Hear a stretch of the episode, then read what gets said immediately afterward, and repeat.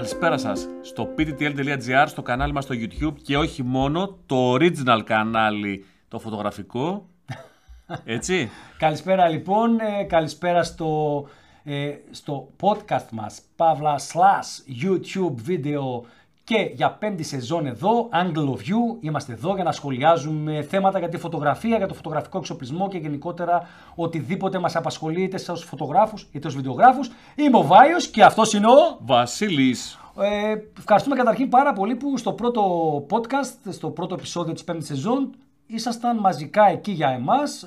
Είχαμε πάρα πολλά views στο YouTube κανάλι μας σχετικά με το ποια είναι τα πλεονεκτήματα του να είσαι ένας επαγγελματίας φωτογράφος, αλλά και πάρα πολύ ακούσατε το ηχητικό podcast πλέον, το οποίο ανεβαίνει στις πιο δημοφιλείς πλατφόρμες, δηλαδή στο Google, στο Apple, στο Spotify, αλλά και σε άλλες πλατφόρμες τις οποίες όλες αναγράφουμε μέσα και στο άρθρο, αλλά και θα δείτε και από κάτω στην περιγραφή του βίντεο. Σήμερα θα μιλήσουμε για το επόμενο στάδιο του πώς μπορείς να ξεκινήσεις να γίνεις επαγγελματίας φωτογράφος και έχουμε μια πολύ ενδιαφέρουσα συνέντευξη με τον λογιστή, τον Παναγιώτη Παρλάνη, που ανήκει στην Parlanis Accountants και τον ευχαριστούμε πάρα πολύ για αυτή τη συνέντευξη. Όπως και στο πρώτο podcast, θα βλέπουμε κάποια κομμάτια από τη συνέντευξη και θα τα σχολιάζουμε μετά. Να πούμε εδώ ότι, άρα με άλλα λόγια τι λέμε, ότι αφού πήρες την απόφαση, άνθρωπέ μου, να γίνεις επαγγελματίας, φωτογράφος ή βιντεογράφος, δηλαδή να ασχοληθείς επαγγελματικά και να βγάζεις χρήματα από αυτό το πράγμα, γιατί σου αρέσει πάρα πολύ και το έχεις με αυτό το πράγμα. Βέβαια, μπορεί και να μην το έχεις και να θες να ασχοληθείς, δικαίωμά σου πάντως όπως και να έχει, να ξέρεις ποια είναι η τυπική διαδικασία. Θα μιλήσουμε για την τυπική διαδικασία, έτσι, για την διαδικασία δηλαδή που θα πρέπει να κάνεις απέναντι στο κράτος, ώστε να μπορέσεις να κάνεις την έναρξή σου ως επαγγελματίας και να μπορείς να κόψεις τιμολόγια, αποδείξεις, να αγοράσεις πράγματα με το επαγγελματικό σου αφημί κτλ. Πάμε να ακούσουμε τον Παναγιώτη. Πάμε να δούμε και να το σχολιάσουμε. Ωραία.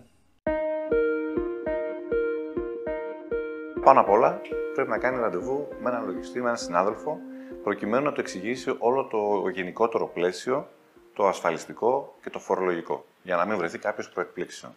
Γιατί καλός ή κακός στην Ελλάδα είναι ακριβά και τα δύο, και τα φορολογικά και τα ασφαλιστικά.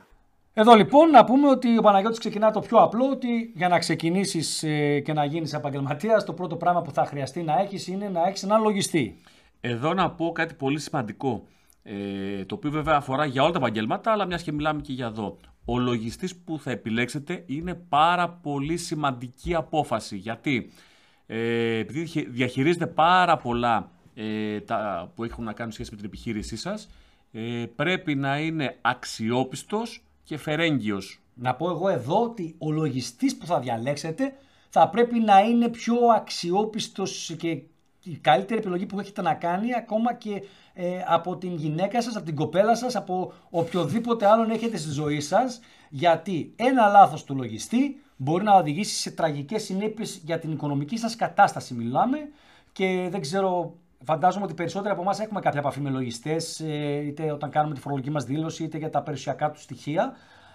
Είναι πολύ σημαντικό αυτός ο λογιστής όχι να έχει σπουδάσει απλά λογιστική, αλλά να το κόβει λίγο, έτσι, να έχει λίγο νιονιό και να είναι και σοβαρός επαγγελματίας. Εδώ να πω ένα πολύ ωραίο περιστατικό που έμαθα που έγινε. Ωραίο εντός εισαγωγικών. Ναι, ωραίο εντός εισαγωγικών, γιατί δεν έγινε σε εμάς.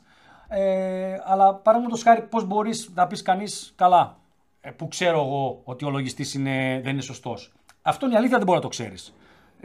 Ο λογιστής είναι όπως είναι όλοι οι ελεύθεροι επαγγελματίες, σαν τον υδραυλικό, σαν τον φωτογράφο, σαν τον ηλεκτρολόγο. Μαθαίνεις από κάποιον φίλο γνωστό ότι τον έχει χρησιμοποιήσει και είναι ευχαριστημένος.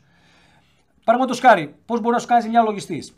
Γνωρίζω την περίπτωση ανθρώπου, ο οποίος είχε κατάστημα, καφετέρια, ασφάλιζε το προσωπικό του και είχε στείλει για να ασφαλίσει το προσωπικό μεσομένου στο λογιστή του έναν συγκεκριμένο άνθρωπο που άρχισε να δουλεύει στο μαγαζί.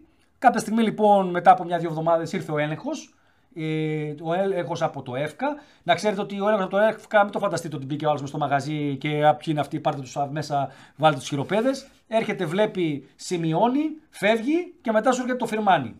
Οπότε λοιπόν μπήκε ο έλεγχος στο μαγαζί, δούλευε εκείνη την ώρα αυτός ο άνθρωπος, σημείωσε τα στοιχεία του, είδε τους πίνακες προσωπικού, είδε από εδώ, είδε από εκεί, έφυγε. Πήρε τηλέφωνο το παιδί στο αφεντικό του, ξέρεις, ήρθε ο έλεγχος. Λέει, μην ανησυχείς. Νορμάλ. Ασφαλισμένος είσαι.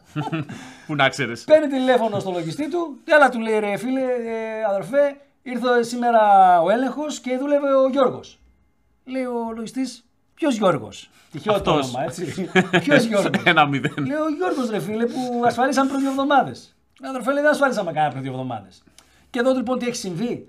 Έχει στείλει ο εργοδότης το email στο λογιστή και του έχει πει ότι πρέπει να ασφαλίσουμε αυτόν τον άνθρωπο στο κατάστημα. Για την τάδε μέρα, τάδε ώρα. Να δουλεύει. Ο λογιστής δεν το είδε ποτέ, δεν το ξέχασε, το αμέλησε. Ο λογιστής το αμέλησε, γιατί μετά το είδε και του είπε πραγματικά έχω αυτό το mail και δεν τον ασφάλισε. Εδώ μιλάμε φυσικά για μια επαγγελματική συμπεριφορά. Έτσι. Και μιλάμε για έναν άνθρωπο όμως ο οποίος δέχτηκε ένα πρόστιμο υψηλότατο, καθώς αν ασφάλιστος άνθρωπος μέσα σε μια επιχείρηση κοστίζει 10.500, εάν το πληρώσεις μέσα στο πρώτο δεκαήμερο, νομίζω είναι το μισό, και τα λοιπά. Δεν έχει σημασία. Από το πουθενά τώρα να σου ήρθε ένα φιρμάνι 10.000, 5.000 ή και πιο ψηλά. Ακόμα, να σου το πω και αλλιώς, ακόμα και 100 ευρώ χωρίς την ευθύνη σου. Έτσι. Γιατί τα πληρώσεις. Και μετά γίνεσαι και υπότροπος. Δηλαδή, αν σου ξαναγίνει. Ναι. Αν σου ξαναγίνει. Λοιπόν, οπότε πρέπει ο λογιστής να έχετε τσεκάρει από συναδέλφους, από φίλους, από γνωστούς, ότι το έχει το πράγμα. Ότι δεν είναι 3 λαλούν και 2 χορεύουν. Και να πούμε και το άλλο για τους λογιστές μας. Εγώ αυτό τουλάχιστον το προτείνω σε όλους τους συναδέλφους. Να μην αφήνουν ποτέ στο λογιστή να έχει τον απόλυτο έλεγχο του τι γίνεται. Τι εννοώ. Όταν βλέπεις σαν επαγγελματίας ότι βγήκε με ένα επίδομα, ότι έχει ξεκινήσει μια διαδικασία, ότι πρέπει να πληρώσεις το ΦΠΑ σου, ότι πρέπει να έχεις ασφαλισμένο το προσωπικό και έχεις μιλήσει με τον λογιστή και σου πει θα το κάνω και μην αγχώνεσαι, να αγχώνεσαι. Δηλαδή μην το παρατάς ότι επειδή τον πληρώνω θα το κάνει αυτός. Να αγχώνεσαι, γιατί οτιδήποτε και να συμβεί, ο μοναδικός υπόλογος απέναντι στο κράτος είναι ο επιχειρηματίας και κανένας λογιστής. Άρα πρέπει οπωσδήποτε να βεβαιωθείς, δηλαδή αυτός ο άνθρωπος τώρα που λέμε στην περίπτωση μας έφταιγε ο λογιστής μεν, αλλά έπρεπε και ο ίδιος μετά από 2 εβδομάδες να το τσεκάρει. Τον πάρει ένα τηλέφωνο, του πήρε φίλε, ασφαλίσαμε τον Γιώργο. Πού είναι το χαρτί του, πού είναι ο πίνακας προσωπικού.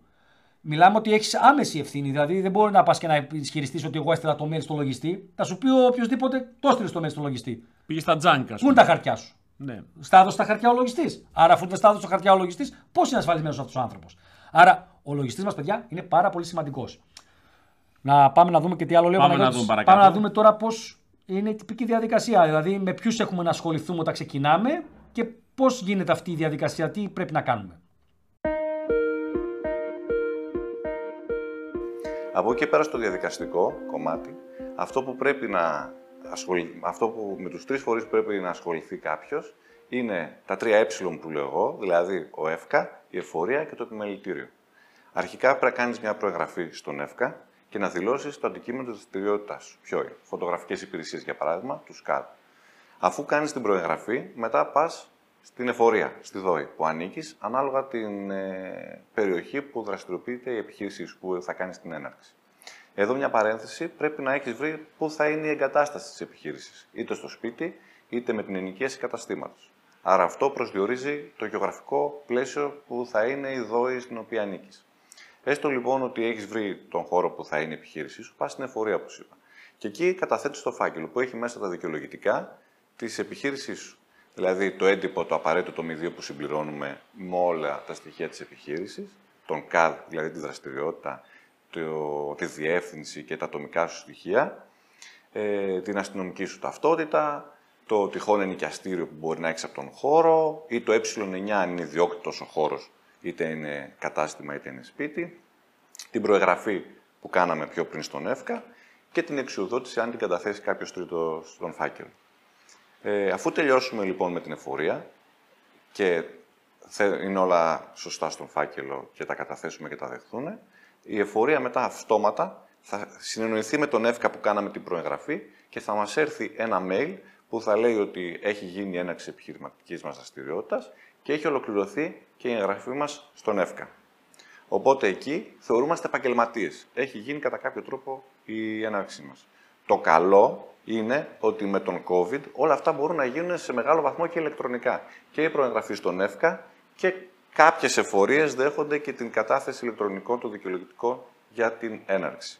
Άρα μπορεί να γλιτώσει κάποιος την ουρά της εφορίας, τουλάχιστον προς το παρόν. Γιατί άμα φύγει ο COVID με το καλό, μπορεί να μας τα γυρίσουν όλα με την πρώτερη κατάσταση, δηλαδή να πας, να στηθείς στην εφορία, να περιμένεις κτλ. Αλλά προς το παρόν μπορείς να τα κάνεις ηλεκτρονικά. Και αφού έχεις τελειώσει με αυτό το πακέτο, πας και κάνεις την εγγραφή στο επιμελητήριο, στο ΓΕΜΗ. Λογικά ή στο εμπορικό ή στο επαγγελματικό, ανάλογα σε ποιο επιμελητήριο θέλει να εγγραφεί ο καθένας στη φωτογραφική δραστηριότητα. Δεν είναι υποχρεωτικό το επιμελητήριο, αλλά το συνιστούμε να εγγραφεί κάποιος, γιατί μπορεί να κατοχυρώσει και το διακριτικό του τίτλο, δηλαδή Parlanis Photography, και να μην μπορέσει να τον πάρει κάποιος σε δεύτερο χρόνο. Έχει ένα μικρό κόστος της διατήρησης μερίδας στο ΓΕΜΗ, του τύπου 50-60 ευρώ, και την καταχώρηση του διακριτικού τίτλου. Αλλά καλό είναι να το κάνει κάποιος για να μπορεί να συμμετέχει και στο επιμελητήριο, να μπορεί να συμμετέχει στο επίπεδο της ψηφοφορίας, στο ποιον θα τον εκπροσωπεί, ποιος κλάδος, και να μπορεί να συμμετέχει σε ένα όργανο διοίκησης του κλάδου του. Εφόσον τελειώσει και με το επιμελητήριο, μπορεί να ξεκινήσει να δουλεύει. Τι σημαίνει αυτό? Ξεκινάει, παίρνει ταμιακή ή τα μπλοκάκια που λέγαμε παλιά, πλέον καταργούνται τα μπλοκάκια, POS, για να μπορεί να πληρώνεται μέσα από το POS, και είναι πλέον ενεργός επαγγελματίας. Ένα κόστος για όλα αυτά, επειδή μιλάμε για ελεύθερο επάγγελμα, αν θα σου κάνει κάποιος λογιστής, θα μπορεί να βρεις από 50 ευρώ μέχρι 150 ευρώ. Ένα τέτοιο εύρος. Εγώ βάζω πάντα μια μέση τάξη γύρω στα 100 ευρώ, ας πούμε, ένας μέσος όρος. Κόστος ίδρυσης της επιχείρησης. Ωραία. Καλά μας τα πω ο Παναγιώτης. Το κλείνουμε και φεύγουμε. Αθάνατη ελληνική γραφειοκρατία. Και εδώ βλέπουμε ότι χρειάζεσαι στην ουσία δύο υποχρεωτικές υπηρεσίες, όπως είπε η ΕΦΚΑ και φορεία, και το επιμελητήριο. Βασικά, έτσι όπως το βλέπω, φίλε, μάλλον καλύτερα είμαστε από πολύ παλιότερα. Δεν ξέρω παλιότερα πώς άνοιξε μια επιχείρηση, αλλά για Ελλάδα 3 υπηρεσίες μόνο να επισκεφτείς. Εντάξει, και αυτός ο COVID έφερε και κάποια καλά, είναι η αλήθεια. Τίποτα καλό δεν έφερε. Αυτό, όχι, δεν έφερε τίποτα καλό. Απλά αναγκάστηκε το μπου κράτος σου επιτέλους να φτάσει στα επίπεδα άλλων κρατών, όχι ακριβώς τα ίδια επίπεδα, αλλά τουλάχιστον να μπει σε εκείνη την κλίμακα που υπάρχει και λέει ότι από εδώ και πέρα αρχίζει η ψηφιακή εποχή για μερικούς. Εμείς είμαστε κάτω-κάτω και επιτέλους φτάσαμε εκεί που ήταν οι άλλοι πριν κάποια χρόνια. Δηλαδή, το να μπορείς ψηφιακά να κάνεις όλες τις διαδικασίες είναι απίστευτα βολικό για να ανοίξεις την επιχείρησή σου και να μην χρειαστεί να τρέξεις πανικόβλητος πάνω κάτω και να βαράς φραγίδες από το ένα γραφείο στο άλλο, γιατί εγώ τα πρόλαβα αυτά. Έτσι, πάνε στο πρωτόκολλο να πάρεις τη σφραγίδα, πάνε στο μητρό, όχι πέρνα στο ταμείο, όχι να πάνε στην εφοριακό του ΚΑΔ. Να δει ο προϊστάμενος αυτά που συμπλήρωσα, άμα είναι σωστά, που πήγαινε στο χαρτί μπροστά, στον προϊστάμενο, το άνοιγε, υπέγραφε, βάζει μπαμ τη σφραγίδα και στο έδινε να φύγεις. Δηλαδή, πραγματικά η διαδικασία πλέον είναι πολύ πιο απλή και νομίζω ότι και να φύγει όλο το θέμα με τον COVID και όλα αυτά τα οποία περνάμε, θα πρέπει οπωσδήποτε σαν φυλακτό να φυλάξουμε την διατήρηση. Δεν νομίζω ότι θα γυρίσουμε στο πρώτερο καθώς. Και εγώ δεν νομίζω, αλλά τον Παναγιώτη προβληματισμένο τον είδα και επειδή αυτός είναι και ειδικός. Ας ελπίζουμε ότι δεν πρόκειται να επιστρέψουμε σε προηγούμενες καταστάσεις. Να πω εγώ εδώ ότι πλέον, δεν ξέρω αυτό πώς το ξέρουν, ακόμα και όταν έχεις την επιχείρησή σου και έχεις κάνει έναρξη, μπορείς να κάνεις προσθήκη ή αφαίρεση κάτι ηλεκτρονικά. Εγώ το έχω κάνει. Ναι. Δηλαδή, μπαίνεις μέσα στο αντίστοιχο κομμάτι του ΕΦΚΑ, αν δεν κάνω λάθος, πρέπει στον ΕΦΚΑ να είναι. Κάνεις τη διαδικασία που σου λέει και απλά στέλνεις ένα mail στην εφορία σου ότι έχω κάνει μεταβολή ΚΑΔ. Αυτό είναι το χαρτί μου, μαζί με το χαρτί που σου ετοιμάζει ο λογιστής για τη μεταβολή ΚΑΔ, γιατί χρειάζεται εκείνο το χαρτί ακόμα. Και η εφορία συνέχεια σου απαντάει, ανάλογα με το τι φόρτο εργασίας έχουν οι άνθρωποι εκεί, ότι έχει προσθεθεί ο ΚΑΔ. Το βλέπεις βέβαια και στο TaxiNet, στην πληροφόρηση μέσα. Μπορείς να δεις ότι αυτή είναι η ΚΑΔ. Ούτως ή άλλως εκεί μέσα φαίνονται όλοι οι ΚΑΔ που έχεις προσθέσει. Να πούμε επίσης ότι. Για τους... Να πούμε τους φωτογραφικούς ΚΑΔ. Τους φωτογραφικούς ΚΑΔ, για να δούμε το. Λοιπόν, για υπηρεσίες είναι ο 7420. Ο βασικός δηλαδή ΚΑΔ. Η ΚΑΔ, να ξέρετε, είναι τετραψήφι. Κωδικός δραστηριότητας είναι ο ΚΑΔ που λέμε. Κωδικός επαγγελματικής δραστηριότητας, ΚΑΔ 7420 φωτογραφικές δραστηριότητες, και κάτω από τον 7420 ό,τι υπάρχει περιλαμβάνονται μέσα σε αυτόν. Δηλαδή, παραδείγματος χάρη, 7420-23 είναι υπηρεσίες φωτογράφησης και βιντεοσκόπησης εκδηλώσεων. Μπορείς να το δηλώσεις σαν έξτρα, αλλά μπορείς να τον έχεις και στο πλαίσιο του γενικού ΚΑΔ. Μπορείς να δηλώσεις, ας πούμε, τον ΚΑΔ 74-20-24 που είναι υπηρεσίες αεροφωτογράφησης. Εγώ αυτόν τον έχω βάλει, όπως και τον βιντεοσκόπησης, για να μπορώ να είμαι λίγο πιο συγκεκριμένος στους ΚΑΔ που χρησιμοποιώ. Από εκεί πέρα φυσικά υπάρχουν και οι κάδοι. Λίγο πιο κινηματογραφικοί. Γιατί η βιντεοσκόπηση περιλαμβάνει τους 94, αλλά 59-11 ας πούμε είναι ο παραγωγής κινηματογραφικού ταινιών και βίντεο και τηλεοπτικών προγραμμάτων. Ενώ 59-12 είναι οι συνοδευτικές δραστηριότητες που έχουμε πάνω στην παραγωγή κινηματογραφικών ταινιών και βίντεο και τηλεοπτικών προγραμμάτων. Δηλαδή, συνοδευτικές τι μπορεί να είναι τώρα. Δεν ξέρω τι μπορεί να είναι. Μπορεί να είναι, ας πούμε, ξέρω εγώ, το μοντάζ. Αλλά γενικότερα, φαντάζομαι το μοντάζ όμως είναι και στο 59-11. Γενικότερα αυτή είναι η ΚΑΔ για υπηρεσίες. Ενώ έχουμε και τον ΚΑΔ. Υπάρχει και κάτι να πούμε εδώ πέρα σφήνα, ότι κάθε επιχείρηση έχει τον κύριο ΚΑΔ και τους δευτερεύοντες. Δηλαδή. Δεν έχω καταλάβει γιατί υπάρχει αυτό το πράγμα. Καλά, μου φαίνεται χαζό, αλλά τέλος πάντων έχει σημασία και φάνηκε τώρα στην εποχή του COVID ποιος είναι ο κύριος ΚΑΔ της επιχείρησής σας. Οπότε να τον. Παραδείγματος χάρη, τι λέει ο Βασίλης, ότι αν έχεις ένα ΚΑΔ λιανικού εμπορίου. Στο λιανικό εμπόριο, για να δεις λίγο ποιος ΚΑΔ είναι στο φωτογραφικό. Ο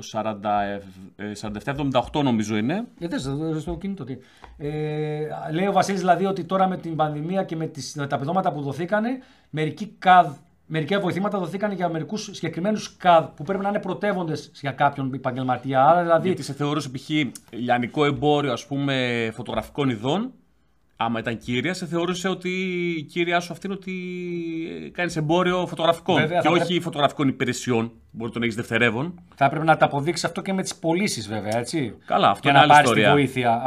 Άρα αυτό με το δευτερεύον και το πρωτεύον δεν το έχω καταλάβει γιατί παίζει. Έχει μάλλον ξεμείνει από. Δεν ξέρω. Τέλος πάντων, μπορεί να έχει κάποια αιτιολόγηση. Αν κάποιος είναι λογιστής ή γνωρίζει, έχουμε και τον Μιχάλη, νομίζω, που είναι λογιστής και μας βλέπει και μας παρακολουθεί πολύ συχνά. Ας γράψει από κάτω. Είναι και μια ερώτηση που θα μπορούσαμε να κάνουμε εμείς στα σχόλια για να μας την απαντήσει ο Παναγιώτης. Εννοείται βέβαια ότι ό,τι ερωτήσεις έχετε για αυτά που λέμε, μπορείτε να κάνετε ερωτήσεις κάτω στα σχόλια του βίντεο και εμείς θα φροντίσουμε να τις προωθήσουμε τις ερωτήσεις στον Παναγιώτη και να πάρουμε κάποιο είδους απάντηση. Άρα, 4778 είναι για λιανικό εμπόριο και για χοντρικό ήταν. Εσύ τα έχεις γραμμένα αυτά. Να σας πω. Ναι, εσύ τα έχεις γραμμένα, τα έγραψα. Ναι, ναι, ναι. Λοιπόν, αυτή λοιπόν είναι η ΚΑΔ. Ηλεκτρονικά θέλουμε να γίνονται όλα όπως είπαμε για να μπορέσουμε να φεύγουμε από τη διαδικασία. 46-43 είναι για χοντρικό εμπόριο γενικά φωτογραφικών και όλα τα σχετικά. Και οπτικών. Δηλαδή, αν θες να πουλήσεις και γυαλιά, μπορείς γιατί είναι μέσα. Ναι, εντάξει. Και το 47-78 είναι για λιανικό εμπόριο. Άρα, αν έχεις ένα πελάτη ο οποίος είναι μύοψ και θέλει να γίνει και φωτογράφος, του πουλάς τα πάντα. Από γυαλιά μέχρι κάμερα και βακούς. Έτσι. Να πούμε και το επαγγελματικό επιμελητήριο ότι εγώ έχω γραφτεί, δεν έχω καταλάβει γιατί ακόμα. Δίνουμε κανένα 10-12 ευρώ το χρόνο. Αυτό που λέει ο Παναγιώτης ότι δεν είναι υποχρεωτικό, να πω εγώ την αλήθεια, δεν το ήξερα όταν γράφτηκα και από τότε το έχω κρατήσει. Δεν έχω συμμετάσχει ποτέ σε δραστηριότητες του επαγγελματικού επιμελητηρίου, μόνο σε εκδηλώσεις και δραστηριότητες του σωματείου μας των φωτογράφων. Η αλήθεια είναι ότι εμένα μου χρειάστηκε πρόσφατα το να έχω πληρωμένο το ΓΕΜΗ, άλλο φρούτο κι αυτό. Που είναι συνδυασμός του επαγγελματικού επιμελητηρίου.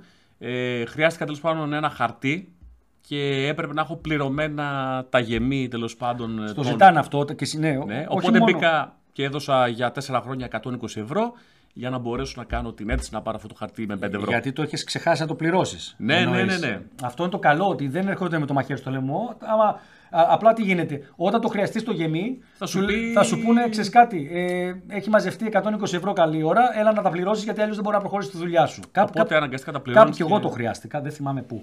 Να πούμε εδώ βέβαια ότι όλο αυτό το κύκλο για την γραφή σου και την έναρξή σου στην εφορία.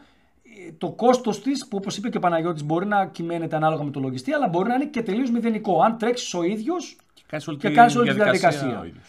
Φαντάζομαι ότι κάποιος λογιστής θα χρειαστεί να σου συντάξει τα χαρτιά για να είσαι σίγουρος ότι δεν έχεις κάνει κάποιο λάθος. Αν και νομίζω ότι στην εφορία γενικότερα και στον ΕΦΚΑ υπάρχουν άνθρωποι να σε βοηθήσουν, να σε κατευθύνουν. Καλό όμως, όπως είπαμε, είναι να υπάρχει ένας λογιστής και επειδή πλέον τα λογιστικά αλλάζουν μήνα με το μήνα, μέρα με τη μέρα, δεν πρόκειται να μπορείς να τα παρακολουθείς μόνος. Ξέρω ανθρώπους οι οποίοι, φωτογράφους, συναδέλφους, οι οποίοι δεν είχαν λογιστή και με το τελευταίο χρόνο, 1,5 ειδικά με την πανδημία, αναγκαστήκαν να έχουν συνεργασία με λογιστή για να μπορέσουν να κάνουν χαρτιά άκρη και να βγάλουν άκρη το τι γίνεται. Πάμε να δούμε τι άλλο λέει ο Παναγιώτης. Για να δούμε. Στο ΤΕΒΕ, εδώ είναι το καλό ότι για έναν νέο επιχειρηματία. Υπάρχει μια νέα κλίμακα για τον ΕΦΚΑ, το παλιό το ΤΕΒΕ ή ο ΑΕ, που είναι τα 136 ευρώ για τα πρώτα 5 χρόνια. Οπότε, αν είσαι νέος επαγγελματίας, ιδρύεις επιχείρηση για πρώτη φορά, μπορεί για τα πρώτα 5 χρόνια να είσαι στα 136 ευρώ ασφάλισης. Αν για χύψη λόγους Θέλεις μεγαλύτερη κλίμακα, μπορείς να την επιλέξεις.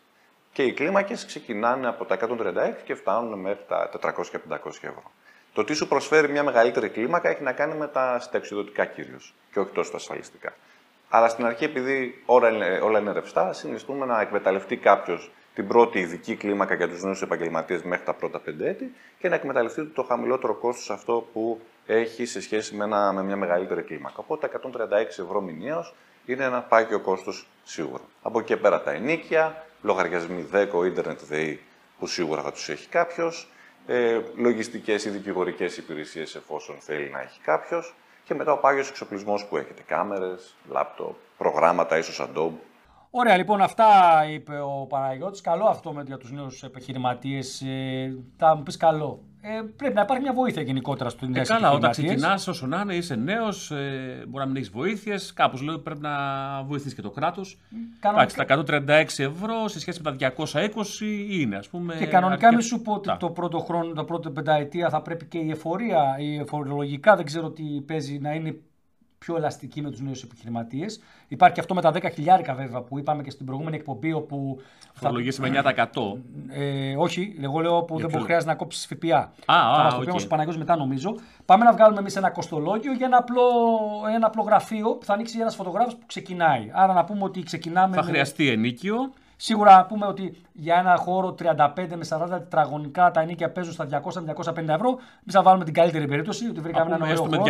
200 ευρώ. Δεν είμαστε και large. Κάνε κομπιουτεράκι. Θα βγάλω κομπιουτεράκι. Λοιπόν, 220 είναι η πιο χαμηλή βαθμίδα του ΕΦΚΑ. Αν θες να είσαι πολύ χαμηλά, μετά διαλέγεις και πιο πάνω βαθμίδες. Αν θες να έχεις μεγαλύτερο συνταξιδοτικό. Αλλά ας μην βάλουμε μέσω του νέου με τα 136. Του νέου θα βάλουμε εμείς με 136 ευρώ για 5 χρόνια. Άρα 200 συν 136, συνεχίζουμε. Σου κάνεις κόντο το κράτος ολόκληρα 20 και πόσα είναι και 64. 84 ευρώ σώθηκες φιλαράκι. Έχεις οδεί. Με 84 ευρώ πληρώνεις, δεν σε πιο κάτι πληρώνεις. Πληρώνεις νερό και ρεύμα. Λοιπόν, πες νερό να είναι κανένα 10 ευρώ και πολύ έχω βάλει. Δεκάρικο, 10 ευρώ πρέπει να έχω βάλει πολύ. 5 εντάξει, 10 ευρώ. Ρεύμα βάλει ΔΕΗ. Γιατί ΔΕΗ, εγώ θέλω να έχω άλλη εταιρεία με το ζόρι ΔΕΗ. Εντάξει, ρεύμα. 50 ευρώ το μήνα. Βάλε τηλεπικοινωνίες 30 ευρώ. Βάλε θέρμανση, αέριο κτλ. Ένα σαραντάρι. Στους μήνες κάνα σαραντάρι, ναι. Όχι, γενικά το μήνα βάζουμε, δηλαδή μέσο όρο. Ναι, οκ. Αναλώσιμα πες να είναι κανένα σαραντάρι και εκεί, δηλαδή νερά, κανένα μπισκότο να πάρεις και ναι. Να έχεις στο στούντιο και 5 πράγματα ρε παιδί μου, τα οποία χαρτί υγείας, καθαριστικά για να καθαρίζεις, τέτοια πράγματα. Κάνα 50 λογιστής. Κάνα 50 λογιστής, τώρα αυτό δεν ξέρουμε ακριβώς στην αγορά των λογιστών πώς παίζει. Μπορεί να βρίσκει με 30 και με 70 ναι. Και με 60, βάζουμε με ένα 50. Πάρε και τηλέφωνο και εμένα να έρθω κι εγώ. Αλλά ένα 50 υπολογίσαμε. Ένα 50 σίγουρα θα το υπολογίσουμε. Και τι άλλο έχουμε. Βάλε και τη διατήρηση του site που πες ότι 100 ευρώ να έχει το χρόνο, άρα ένα 10 ευρώ το μήνα. Ψηλέμαστε 566 το μήνα. 566 ευρώ το μήνα. Πρόσεξε, με το κλειδί το καλημέρα, δηλαδή μία του μήνα, με το που ανοίγεις σε μείον στην καλύτερη 566, έτσι. Επαναλαμβάνω ότι είναι η τιμή διατήρησης γραφείου με τον εύκα σου. Αν δεν έχεις γραφείο, θα γλιτώσεις, είσαι στα 136 το εύκα. Μείον 200 το μήνα. Περίμενε. 366. Γιατί μείον 200. Το ενίκιο έβγαλα. Περίμενε, ρεύμα, νερό κτλ. Θα τα έχεις να φωνείς σπίτι σου. Δεν τα απολογείς. Περίμενε, απολόγησε το αλλιώς. ΕΦΚΑ 136, ωραία. Συν το λογιστή σίγουρα που το χρειάζεσαι 50, ναι. Συν το site 10 ευρώ. Ωραία. Τα άλλα πάνω κάτω θα τα βγάλω στο σπίτι. Το μήνα, πες. Είναι 200 ευρώ το μήνα. Άρα εδώ καταλαβαίνει κάποιος και αυτό που λέγαμε στην προηγούμενη εκπομπή πως. Ο νέος, γιατί άμα είσαι παλιός, καλύτερο σαν και εμάς και πάρεις τη χαμηλότερη βαθμίδα που είναι τα 220, είναι συν 80 ευρώ. Είσαι 280-300 ευρώ κοντά έτσι. Ναι, αλλά μετά στο άλλο με το γραφείο πας στα 566 συν 80, πας στα 640.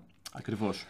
Αυτό όμως που θέλω να πω εδώ που με διέκοψε ο Βασίλης είναι ότι μιλάμε για κάποιον ο οποίος ξεκινάει και προσπαθεί να μειώσει το κόστος του γιατί δεν έχει στημένο πελατολόγιο και άρα βλέπουμε τη διαφορά του να είσαι σπίτι από το να έχεις ένα γραφείο. Είναι μεγάλη διαφορά, δεν είναι μικρή. Και 566 με 200 είναι γύρω στα 350 ευρώ. Και δεν μιλάμε να πας να νοικιάσεις κανένα κεντρικό δρόμο και μια μαγαζάρα που μπροστά στους άλλους 1.000 ευρώ ενίκιο. Εντάξει, εκεί πάει ανάλογα. Ούτε να κάνεις το DR με βάζεις μέσα 15 προφώτο και 30 μαφρότο. Άμα έχεις φυσικά τα λεφτά και το support, εννοείται δεν εκταβάνει το κόστος του μηνιαίου. Αρκεί να μπορέσεις πολύ γρήγορα να δημιουργήσεις τις συνθήκες να κάνεις απόσβεση. Αυτό είναι το σημαντικό. Την πρώτη τριετία οι περισσότερες επιχειρήσεις συνήθως είναι ζημιογόνες. Άρα, αν καταφέρεις εσύ σιγά-σιγά να κάνεις απόσβεση αυτά τα λεφτά, είτε στο σπίτι είτε στο γραφείο, που θα έχεις νοικιάσει, σημαίνει ότι πας καλά. Πάντως, να πούμε ότι αυτό που είπε και η Ιωσήφινα στην προηγούμενη εκπομπή και που είπαμε και εμείς, ότι γι' αυτό πολλοί επιλέγουν να ξεκινήσουν από το σπίτι. Γιατί εννοείται ότι είναι αλλιώς να ψάχνεις να καλύψεις 200 ευρώ έξοδα που είναι το ΕΦΚΑ σου με το λογιστή σου κτλ. Και είναι διαφορετικό να πρέπει να καλύψεις 6 εκατοστάρικα με τη συντήρηση ενός γραφείου. Πάμε να δούμε τι άλλο λέει ο Παναγιώτης. Πάμε. Μπορείς να κάνεις έναρξη επιχειρηματικής δραστηριότητας, ενώ παράλληλα είσαι και μισθωτός σε κάποια επιχείρηση άλλη. Για παράδειγμα, δουλεύω εγώ 8 ώρο το πρωί σε κάποια επιχείρηση και θέλω το απόγευμα να ασχοληθώ επαγγελματικά νόμιμα με τη φωτογραφική δραστηριότητα, τα Σαββατοκύριακά μου. Πλέον μπορώ και το πλεονέκτημα που έχω είναι ότι οι ασφαλιστικές εισφορές που πληρώνει ο επαγγελματίας, τον οποίο είμαι μισθωτός, για εμένα, το οίκα μου να το πω έτσι, παρόλο που όλα είναι κάτω από την ομπρέλα του ΕΦΚΑ, έρχεται και μειώνει τις ασφαλιστικές εισφορές που έχω να πληρώσω εγώ ως επαγγελματίας. Άρα, αν κάποιος πληρώνει για μένα 400 ευρώ οίκα και εμένα οι ασφαλιστικές μου εισφορές είναι στα 220 ευρώ, τότε καλύπτει τις ασφαλιστικές εισφορές του επαγγελματία και δεν έχω να πληρώσω ασφαλιστικές εισφορές καθόλου ως επαγγελματίας, γιατί το καλύπτει το οίκα που πληρώνει ο εργοδότης μου. Εδώ παρένθεση, αν είμαι, πλέον γνωρίζουμε ότι αν είμαι μισθωτός και επαγγελματίας ταυτόχρονα, δεν μπορώ να επιλέξω την ειδική κατηγορία που είπαμε πριν, για τα πρώτα 5 έτη, τα 136 ευρώ. Αναγκαστικά με πάει ο ΕΦΚΑ στην πρώτη και στη δεύτερη κατηγορία. Αν τυχόν οι ασφαλιστικές εισφορές που πληρώνει ο εργοδότης για μένα δεν καλύπτει το κόστος των ασφαλιστικών εισφορών που έχω εγώ ως επαγγελματίας, τότε αυτή η διαφορά έρχεται και καθαρίζεται τον επόμενο χρόνο και λέει ο ΕΦΚΑ έπρεπε να μου πληρώσει ένα επαγγελματίας 2.000 ευρώ. Από το τετράωρό σου πληρώθηκαν 1.000 ευρώ. Θέλω από σένα τα υπόλοιπα 1.000 ευρώ που είναι να πληρώσεις. Και αν κάποιος έχει βασικό μισθό, τότε δεν θα μπορέσει να καλύψει το σύνολο της ασφαλιστικής εισφοράς των 220 ευρώ. Οπότε αυτή τη διαφορά θα έρθει και θα ζητηθεί στην εκαθάριση. Αυτή λοιπόν είναι μια καλή μαγιά γενικότερα, το να μπορείς δηλαδή παρόλο ότι είσαι ασφαλισμένος κάπου και δουλεύεις κάπου, να κάνεις έναρξη επαγγέλματος σαν επαγγελματίας, φωτογράφος, βιντεογράφος ταυτόχρονα. Παλιότερα υπήρχε το λεγόμενο μπλοκάκι, τώρα πλέον από ό,τι μας είπε και ο Παναγιώτης πρέπει οπωσδήποτε να έχεις ταμιακή μηχανή. Δηλώνεις έδρα φυσικά εδώ το σπίτι. Εκτός πάλι, βέβαια, αν θες να κάνεις κατάστημα, έτσι, γραφείο. Ναι, βέβαια. Δεν ξέρω κατά πόσο θα έχεις χρόνο να δουλεύεις μια πρωινή δουλειά και μετά απόγευμα πάλι. Ναι, αυτό το κάνουν συνήθως όσοι θέλουν να ασχοληθούν όχι full time σαν φωτογράφοι. Τύπου Σαββατοκύριακα, καλοκαίρια κτλ. Και να μπορείς να κόψεις ένα τιμολόγιο, να μπορείς σίγουρα να κόψεις μια απόδειξη λιανικής. Και το σίγουρο είναι να μπορείς να έχεις και το χαρτί για περίπτωση ελέγχου ότι εγώ είμαι κανονικά δηλωμένος στην εφορία ότι κάνω αυτό το επάγγελμα έξτρα. Και όχι black magic. Και εγώ να πω ότι έτσι ξεκίνησα. Δηλαδή, δούλευα σε κατάστημα, το είπαμε και στην πρώτη εκπομπή, και έκανα έναρξη στο επαγγέλματος ταυτόχρονη. Και επειδή, όπως πολύ σωστά λέει ο Παναγιώτης, εδώ η απαλλαγή που έχεις είναι σημαντική, δηλαδή χρειάζεται να πληρώνεις στον ΕΦΚΑ, σαν ελεύθερος επαγγελματίας, την ασφάλισή σου, γιατί σου πληρώνει ο άλλος τον ΕΦΚΑ σου, το λεγόμενο παλιό οίκα. Απλά, εγώ επειδή είχα καλό μισθό τότε που δούλευα στο κατάστημα, δεν χρειαζόταν να πληρώσω καθόλου έξτρα. Εδώ, όπως δηλαδή, ακούσατε που λέει ο λογιστής, ο Παναγιώτης, λέει ότι ανάλογα με το τι μισθό έχεις, αν είναι βασικός μισθός, δηλαδή δεν καλύπτεις 100% αυτό που σου ζητάει ο ΕΦΚΑ σαν ελεύθερος επαγγελματίας, οπότε θα χρειαστεί να δώσεις και κάτι έξτρα. Πάντως, είναι μια καλή λύση για να είσαι απόλυτα νόμος, που τα λέγαμε και τα πλεονεκτήματα στο πρώτο podcast. Δείτε το όσοι δεν το έχετε δει για τα πλεονεκτήματα που έχεις όταν κάνεις έναρξη σαν επαγγελματίας, φωτογράφος, βιντεογράφος, και νομίζω ότι δεν σε χαλάει κιόλας. Καλά, εννοείται ότι πλάγανες. Next.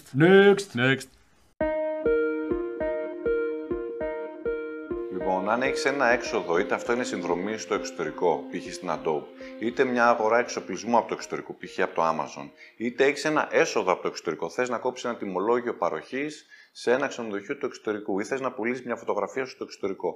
Αυτή η συναλλαγή, επειδή είναι, αν είναι εντός της Ευρωπαϊκής Ένωσης, θεωρείται ενδοκοινοτική συναλλαγή και πρέπει να φύγει σε ειδική, με ειδικό έντυπο πάνω στο TaxiNet μέσα σε έναν μήνα από την περίοδο του τιμολογίου.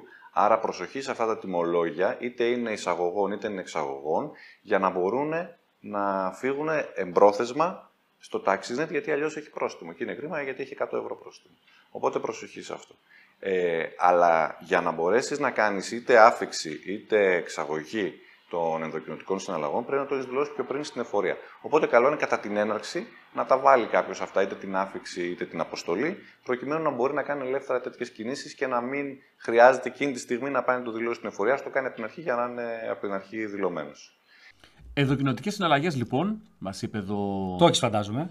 Το έχω, εννοείται. Από την πρώτη στιγμή το είχα. Εγώ δεν το είχα την πρώτη στιγμή. Το έκανα προσθήκη μετά, νομίζω, αλλά από πολύ καιρό μετά που έκανα την έναρξη μου.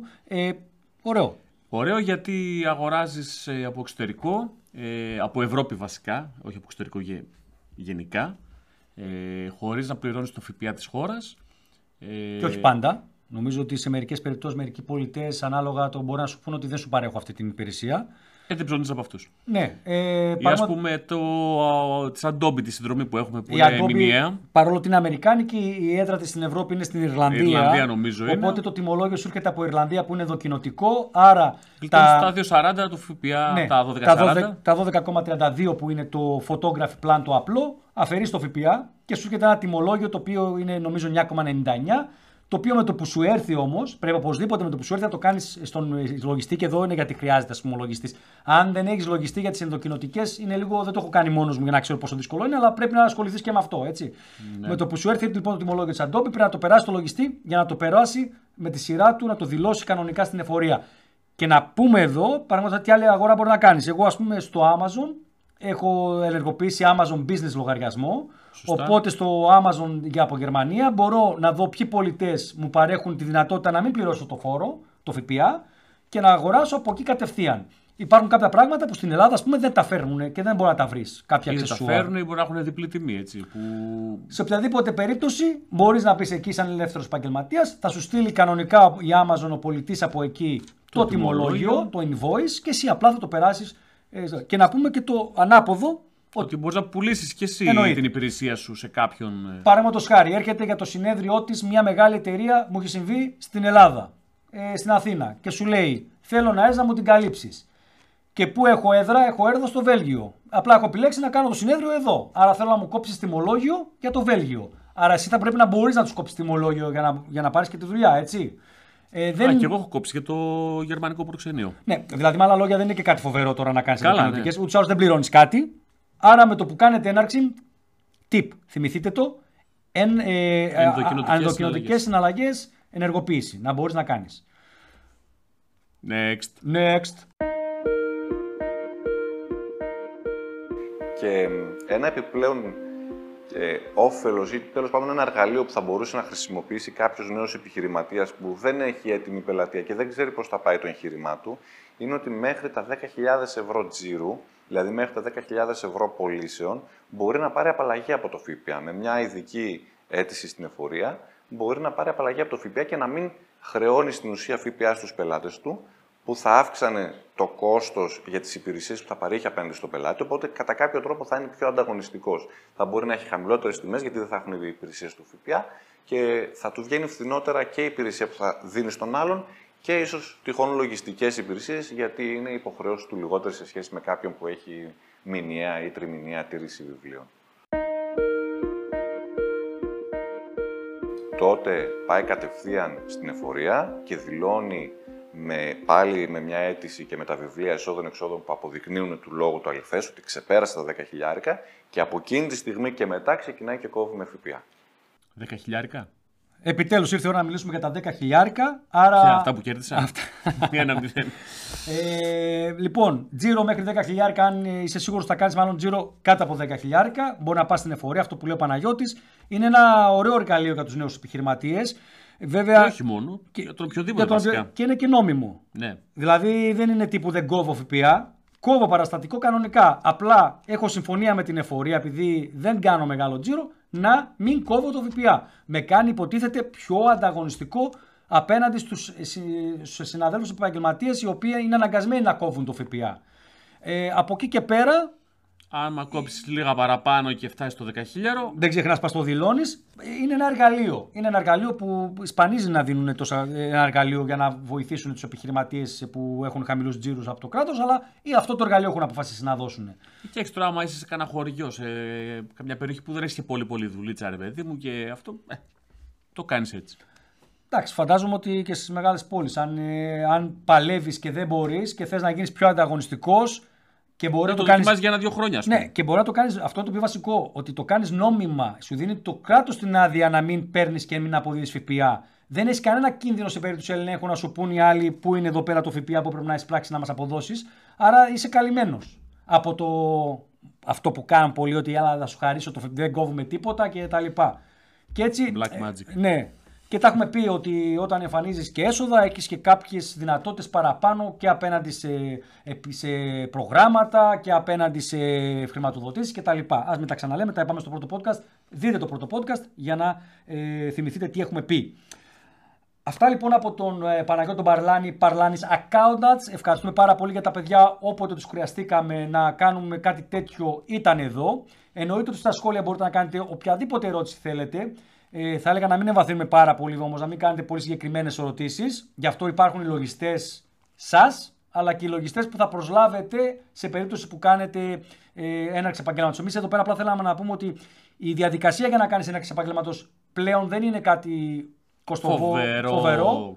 Δεν είναι και κοστοβόρο. Από εκεί και πέρα τα μηνιαία έξοδα είπαμε ποια είναι. Να προσέξετε είπαμε. Τι να προσέξετε, κάποια τι να κάνετε εφόσον κάνετε έναρξη, τι οπωσδήποτε πρέπει να συμπεριλάβετε και τι να φροντίσετε να μην αφήσετε απ' έξω. Το θέμα είναι το επόμενο podcast τι θα πούμε. Κοίταξε, έχουμε να πούμε πολλά πράγματα. Καταρχήν έχουμε να κάνουμε ένα podcast για να μιλήσουμε για το θέμα του marketing. Δηλαδή έχουμε site, έχουμε Instagram, έχουμε Facebook, έχουμε Twitter. Τι έχουμε από όλα αυτά τα social media. Εξοπλισμό θα πάρουμε. Τι εξοπλισμό πρέπει να πάρει ένας επαγγελματίας φωτογράφος για να ξεκινήσει. Με τι ξεκινάμε να φωτογραφίζουμε και να θέλουμε να πάρουμε δουλειές και να κάνουμε μια σωστή δουλειά, να δώσουμε το αποτέλεσμα για να μας βοηθήσει να φτιάξουμε το πορτφόλιό μας και να αναλυθούμε σιγά σιγά. Οπότε stay tuned. Περίμενε, έχουμε κι άλλα. Κάτσε. Ναι, εννοώ ότι δεν τελειώνουμε εδώ σήμερα. Ναι, απλά να πούμε λίγο και τι άλλα podcast περιμένετε από εμάς. Γιατί να μην γίνεις επαγγελματίας. Σωστό κι αυτό. Γιατί καλό τα πάμε εμείς. Υπάρχει όμως κάποιος λόγος να μην γίνεις επαγγελματίας φωτογράφος. Υπάρχει, θα το δούμε και αυτό. Θα προσπαθήσουμε να μιλήσουμε και για κοστολόγηση, δηλαδή πώς κοστολογούμε τη δουλειά μας.